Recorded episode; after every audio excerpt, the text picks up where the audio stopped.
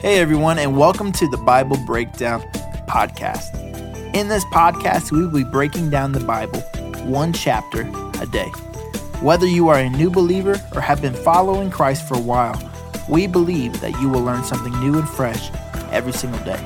So, thank you for joining us, and let's get into breaking down the Bible together. Well, hello, everybody. Welcome back to the Bible Breakdown Podcast with your host, Pastor Brandon. Today, Judges chapter 14. And I'm going to give this one the title Strike One. Strike One. We were talking about yesterday that Samson is, is growing up and he is going to have a Nazarite vow applied to his life in the moment of his birth. What a Nazarite vow was is you were dedicating your life to God for a season of time, for a particular situation. And among the other things, the main thing that the Nazarite was not supposed to do as a way of honoring God and their part of the vow, not to drink anything alcoholic, to not cut their hair, and to not touch a dead body. Well, Samson has grown up, and as we're going to see, he's already doing things that are questionable. We would not necessarily call him a man of holy character, but he's got this covenant with God. But as we see in this chapter, he has strike one and he gets rid of you know, one of the three promises that he makes to God. But what I love about this is even when he is not doing the right thing, God does not immediately throw him away but he gives him chance after chance and he's still faithful. We're going to talk about what that looks like in just a moment. But before we do any of that, if you like what we're doing here, make sure you like, share, and subscribe to the YouTube channel. Thank you so much. Our channel is growing and it's because of all of you getting the word out. We don't do any ads or anything like that. So every single growth is because of you. And I want to say thank you for that. And we're on the road to a thousand. Can't wait to get there. We've got a lot of ideas we want to do, and you are helping us. So thank you for being part of this community. Also, if you're listening to this on the podcast, you are my favorites. I love you so much. Make sure you're leaving us a five star review. Make sure you're leaving us also a, an actual review. Let us know how you are engaging with God's Word. And then the rally point for all of us is the Facebook group at the Bible Breakdown Discussion, where we are growing every day in God's Word. And that team over there is just doing amazing work. I look forward to reading those devotions every day. I don't put those together, we have a team that does that, and they are phenomenal. Okay, they are so good. So thank you so much to that team for doing a wonderful job. If you got your Bible and want to open up the NLT translation to Judges chapter 14, what I was saying yesterday is that Samson, probably one of the most infamous people in the entire Old Testament, it's time to talk about him. He is now grown up and he is in a situation where he's wanting to get married and he's doing what he's not supposed to do. Remember, the goal of a judge in the book of Judges would be because the nation of Israel had fell into sin. And we know at this point they have been under subjugation. They are being dominated by the Philistines for over 40 years. And it's always because they turned away from God. And so God removes his hand of protection, they get overrun by an enemy, and now they're in a bad state, a bad state. Well, it's been 40 years, and Samson has grown up probably with this idea that God had a special work for him to do. Well, he's supposed to be delivering Israel. But instead of delivering Israel, he is flirting with the enemy. And so we're going to see how this is not working out. And we're going to see how, you know, the Nazarite vow, no dead bodies, don't cut your hair, don't drink any alcohol. He's going to break one of those, but then watch God's faithfulness in spite of all this. So if you're ready, we're going to read this ridiculous story of Samson. Here we go, verse 1. One day, when Samson was in Timnah, one of the Philistine women caught his eye. When he returned home, he told his poor mother and father, A young Philistine woman in Timnah has caught my eye. I want to marry her. Get her for me. Lord, help us, Jesus. You want to talk about some entitled spoiledness? Go get her for me. All right, okay. Thanks, thanks, Samuel or Samson. Let's keep going. Verse three: His father and his mother objected as you would. Isn't there one woman in our tribe or among all the Israelites that you could marry? They asked. Why must we go to the pagan Philistines to find a wife? Now, pause. Think about this. These are their enemies. These are the people who are dominating them and breaking them. And he's like, that enemy over there is fine, fine, fine. I want her. And they're like, give me a break. But Samson said to their father, picking back up, Get her for me. She looks good to me. Lord help us. Verse 4 His father and mother didn't realize that the Lord was at work in this. I guarantee you Samson didn't either, creating an opportunity to work against the Philistines who ruled over Israel at the same time. Verse 5. As Samson and his parents were going down to Timnah, a young lion suddenly attacked Samson near the vineyard in Timnah. At that moment, the Spirit of the Lord came powerfully upon him, and he ripped the lion's jaws apart with his bare hands. Come on, somebody. He did it as easily if it were a young goat. Pause.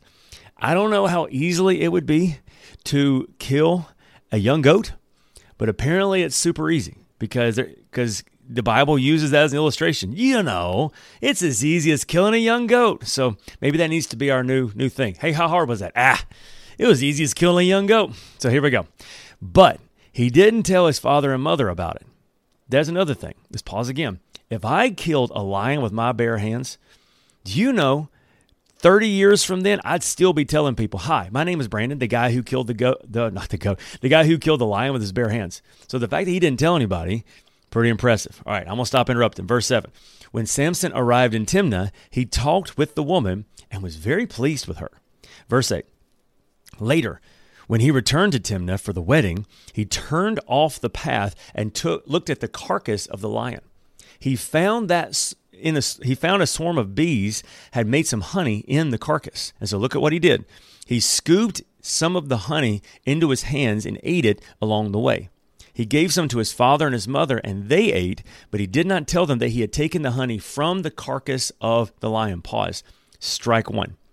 As a Nazarite, you are not supposed to touch a dead body. That is an animal or a person, and he did. So he has already broken the Nazarite covenant, but watch what happens. Verse 10. As his father was making final arrangements for the marriage, Samson threw a party at Timnah, as was the custom for the elite young men. When his bride's parents saw him, they selected 30 young men from the town to be his companions. Samson said to them, Let me tell you a riddle.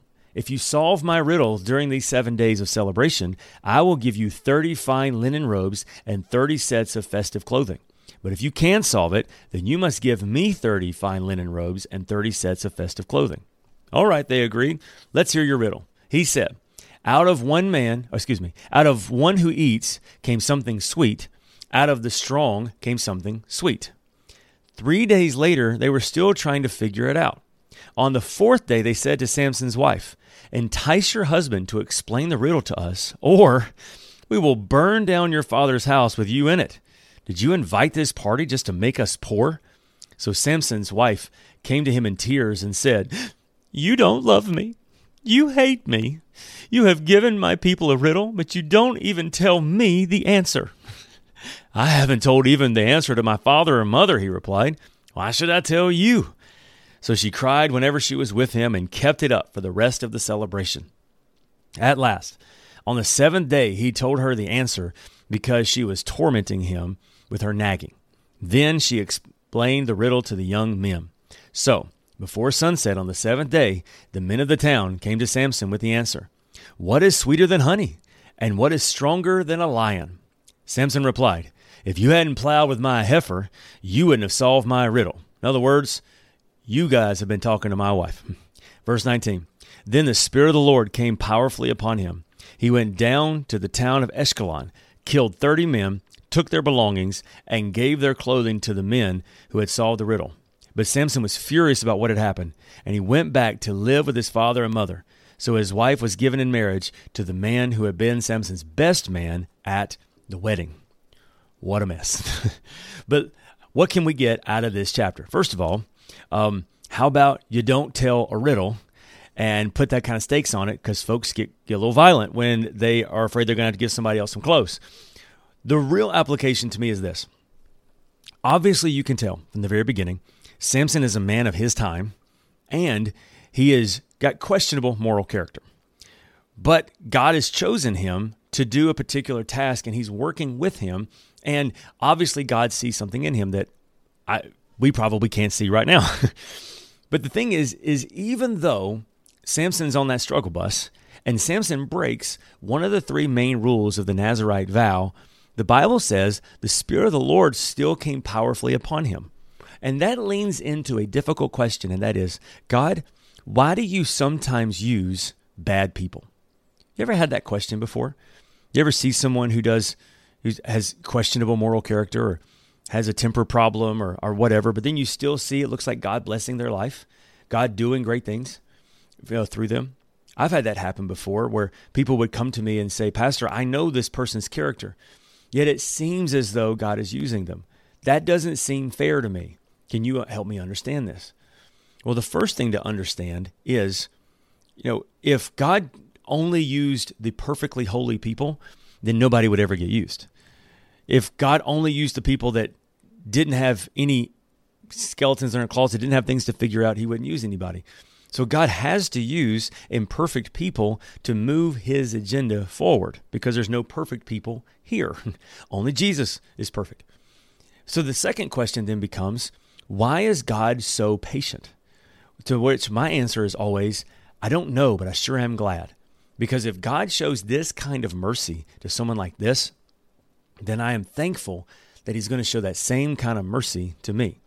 So I want to ask you this question as we get ready to end our time together today, and that is this Have you ever been in a place where you've been a little bit upset with God because you saw bad people being seemingly rewarded for their bad behavior? Maybe it was someone who was a bad leader, yet it seems like they're not being held accountable someone who did a bad thing to somebody, but yet it seems like they're not having to pay the price. Well, can I tell you, first of all, I've known people like that, and behind the scenes, many times they are paying a price. You know, maybe it's something you can't see, but it's still happening. But then on the other side, I want to encourage you to reframe that narrative. And instead of saying, God, why would you have so much mercy on such a bad person? Instead, it would be, Thank you, Lord, for having mercy on such a bad person because I know that if I see you do that for them, I know you've got that much mercy for me. And that's what brings me so much encouragement is because I realize that God is not a respecter of person. If, so if he is going to have mercy on them, he's going to have mercy on us as well. And so when I see bad people promoted, first of all, I realize I don't know the whole story. And second of all, there's a part of me that is thankful because I go, man, God, look at how much mercy you have. And the Bible says that his mercies are new every morning, and his faithfulness is great. And so, if you're being that merciful to that person, I'm so very thankful. That means there's some mercy left over for me too. Let's pray together. God, thank you so much for today. Thank you, God, that there's so many things going on in our lives that we don't understand. And Lord, there's times when we see bad people seemingly promoted. And God, we can't help in our hearts. We wonder why. But we trust your sovereignty. We trust that, like in the life of Samson, God, you, you had something you were doing and you were using the available vessel to do your work. And God, we, we know that there are seasons when those things happen. But Lord, it gives us hope because we realize that you are just and you are faithful. And so if you have mercy on them like that, then we know you're going to have mercy with us too. God, we trust you. We trust your judgment. We trust you in all things. In Jesus' name we pray. Amen. Amen. Remember, the reason why Samson is even in a thing right now is because Judges 17 says, In those days, Israel had no king. They all did whatever seemed right in their own eyes. So, what he needs to realize and what we need to realize is to don't do life your way, do life God's way. It's a lot better way to live. I love you. I'll see you tomorrow for Judges chapter 15.